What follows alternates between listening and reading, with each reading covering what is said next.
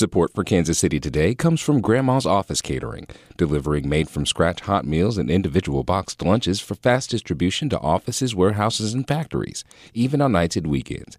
Details are at grandmascatering.com. This is Kansas City Today. I'm Nomin Ujiyediin Today is Tuesday, May 16th.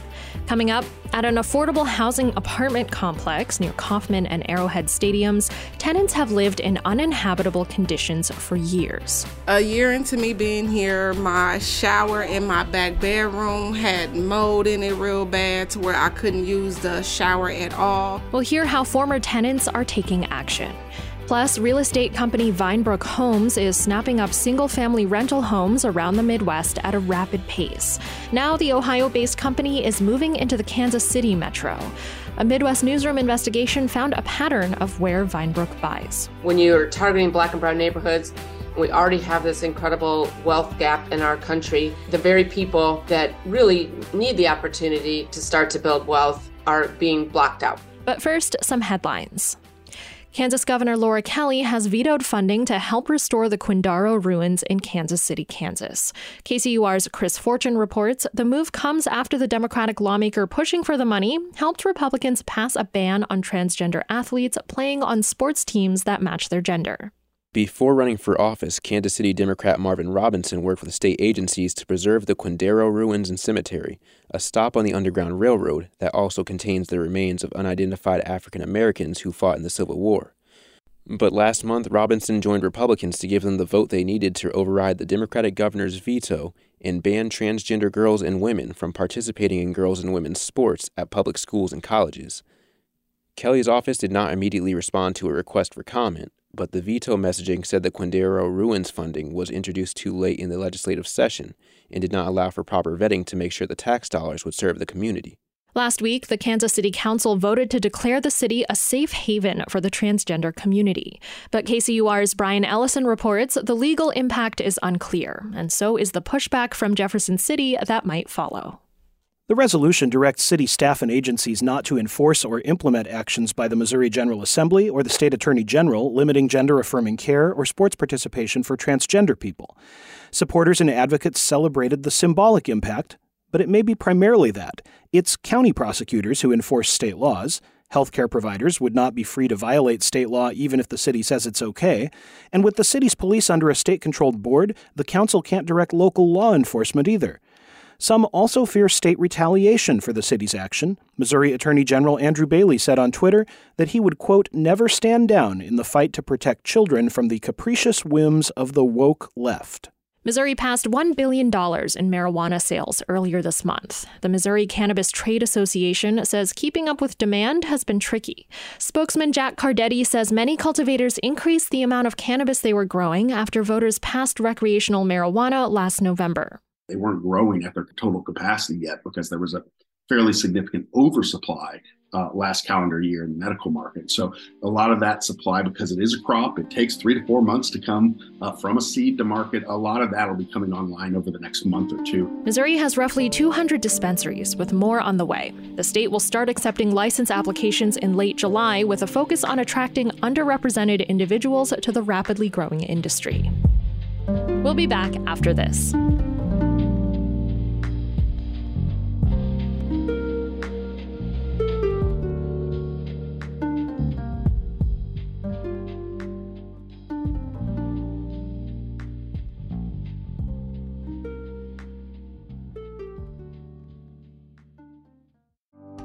Friday night. What places are you heading to for post work happy hour? Tell us. This podcast is making a best of the best list and needs recommendation for happy hour menus at restaurants in KC. Text us at 816 601 4777. That's 816 601 4777. Standard texting rates apply. Tenants at a low income apartment complex in southeast Kansas City have lived in uninhabitable conditions for years. Now they're taking action. KCUR's Celisa Calacal takes us there. When Joanna Watson first moved into her apartment at Stonegate Meadows in 2009, she was hopeful. At first, when I moved here, it was beautiful. The pool stayed open, everybody got along. But soon after Watson moved into the one bedroom apartment, the beauty deteriorated. A year into me being here, my shower in my back bedroom had mold in it real bad to where I couldn't use the shower at all. Uh, sometimes under the sink it would flood because the pipes were so old they would drip and drip and drip until one day they bust. The apartments at Stonegate Meadows are clustered along East 42nd Street, just two miles from where the Chiefs and the Royals play. They are home to mostly low income tenants and renters on Section 8 federal housing vouchers. Stonegate Meadows advertises itself as, quote, quiet living inside the hustle and bustle of Kansas City. But for many current and former tenants, Stonegate Meadows was a nightmare. Pests to start off with, or roaches to start off with. Uh... That's Roosevelt Price, with some input from his baby daughter.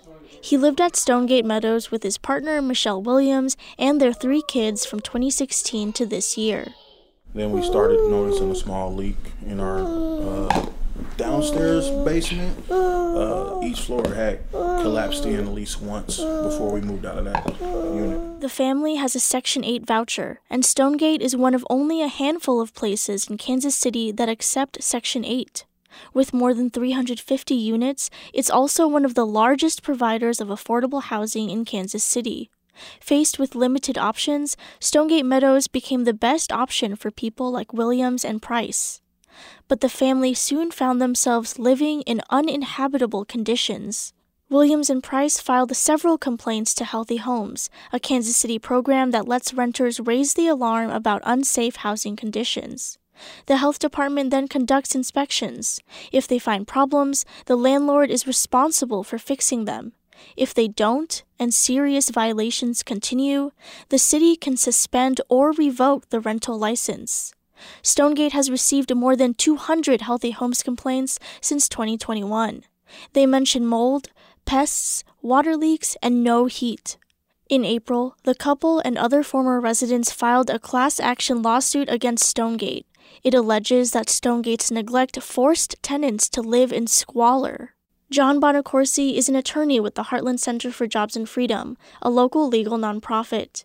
He's representing the tenants in court. It could be such a vibrant um, and important community, but because they have failed to invest in the property, despite all the rent that they're getting, despite all the taxpayer dollars, um, we're in the situation that we are now. The lawsuit says the problems have been so bad that the city revoked Stonegate's rental license twice. Both times, the landlord got it back. But the problems continued. At one point, deteriorating conditions caused Williams and Price's daughter to contract a respiratory virus. Then they lost their jobs after missing work to stay with her in the hospital. Okay, what all do we have to do in order to, you know, be able to live in a good environment for our kids? Um, you do the proper things by paying your rent, uh, reporting, you know, any problems that you need fixed, and just doesn't get solved. Williams and Price moved out in February. They live in a new home in Raytown. We love it. Our kids love it. Like our kids, they they sleep so much better here. The class action lawsuit is ongoing, and Price says the family is still playing catch up after their experiences at Stonegate. Things aren't necessarily easier, he says, but the family is feeling more comfortable now. For KCUR 89.3, I'm Celisa Calacal. You can find a guide to getting information and complaint histories of your rental property at kcur.org.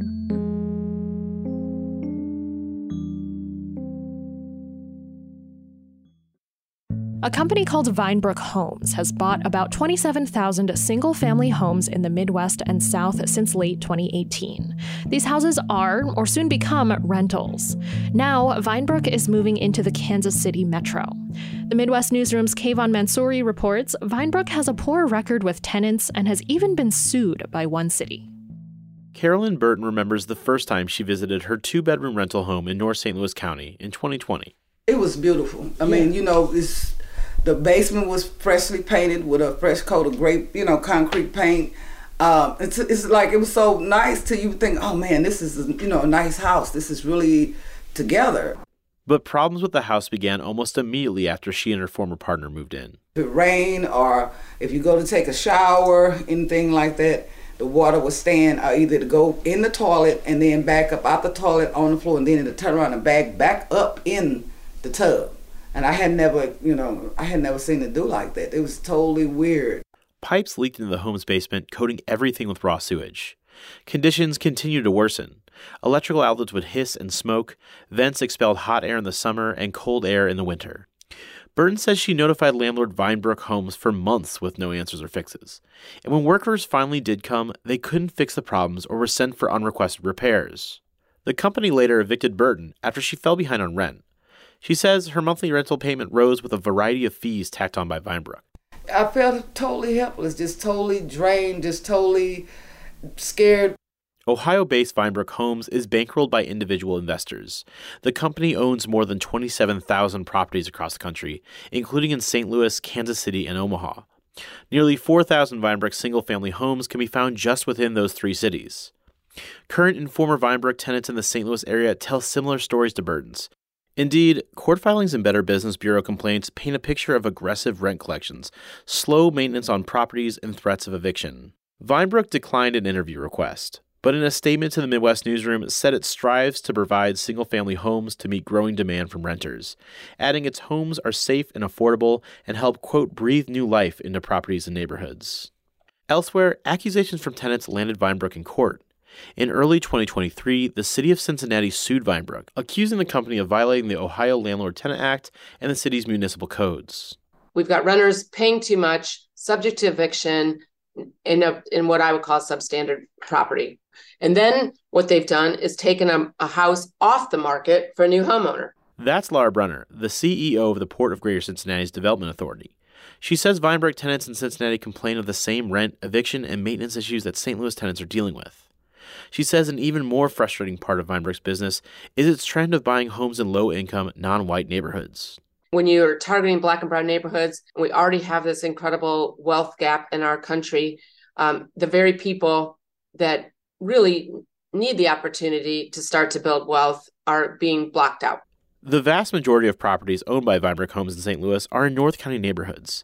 The census tracts there are predominantly non white and have a median household income of about $60,000 or less.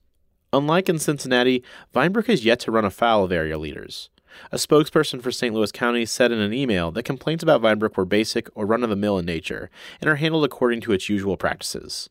However, groups like Legal Services of Eastern Missouri that provide free legal help to low income tenants facing evictions and rent issues say they've received several complaints from Vinebrook tenants. A bigger problem, the group notes, is that Vinebrook is one of several out of state groups running similar businesses in the region. Former Vinebrook tenant Carolyn Burton countersued the company after her eviction, but lost. She says she feels like the legal system protected Vinebrook Homes from accountability. They broke the lease with me too. They said, promised me a clean, safe, sanitized place. I did not have that. Burton is just one of many Vinebrook tenants the company has taken to court. Since 2019, when Vinebrook arrived in St. Louis, the company has filed more than 800 legal actions against its tenants in Missouri. For the Midwest Newsroom, I'm Kavahn Mansouri. Daniel Wheaton provided data analysis for this story. The Midwest Newsroom is an in depth and investigative journalism collaboration including KCUR, St. Louis Public Radio, Iowa Public Radio, Nebraska Public Media, and NPR. This is Kansas City Today. I'm Nomin Ujiyediin. This podcast is produced by Paris Norvell and KCUR Studios. It's edited by Lisa Rodriguez and Gabe Rosenberg. To read Celisa's story about Stonegate and Kavahn's story about Vinebrook, visit kcur.org, where you can find more local news from Kansas City's NPR station. Tomorrow, we'll take a look back on what lawmakers in Missouri accomplished this year. Thanks for listening, and I'll see you soon.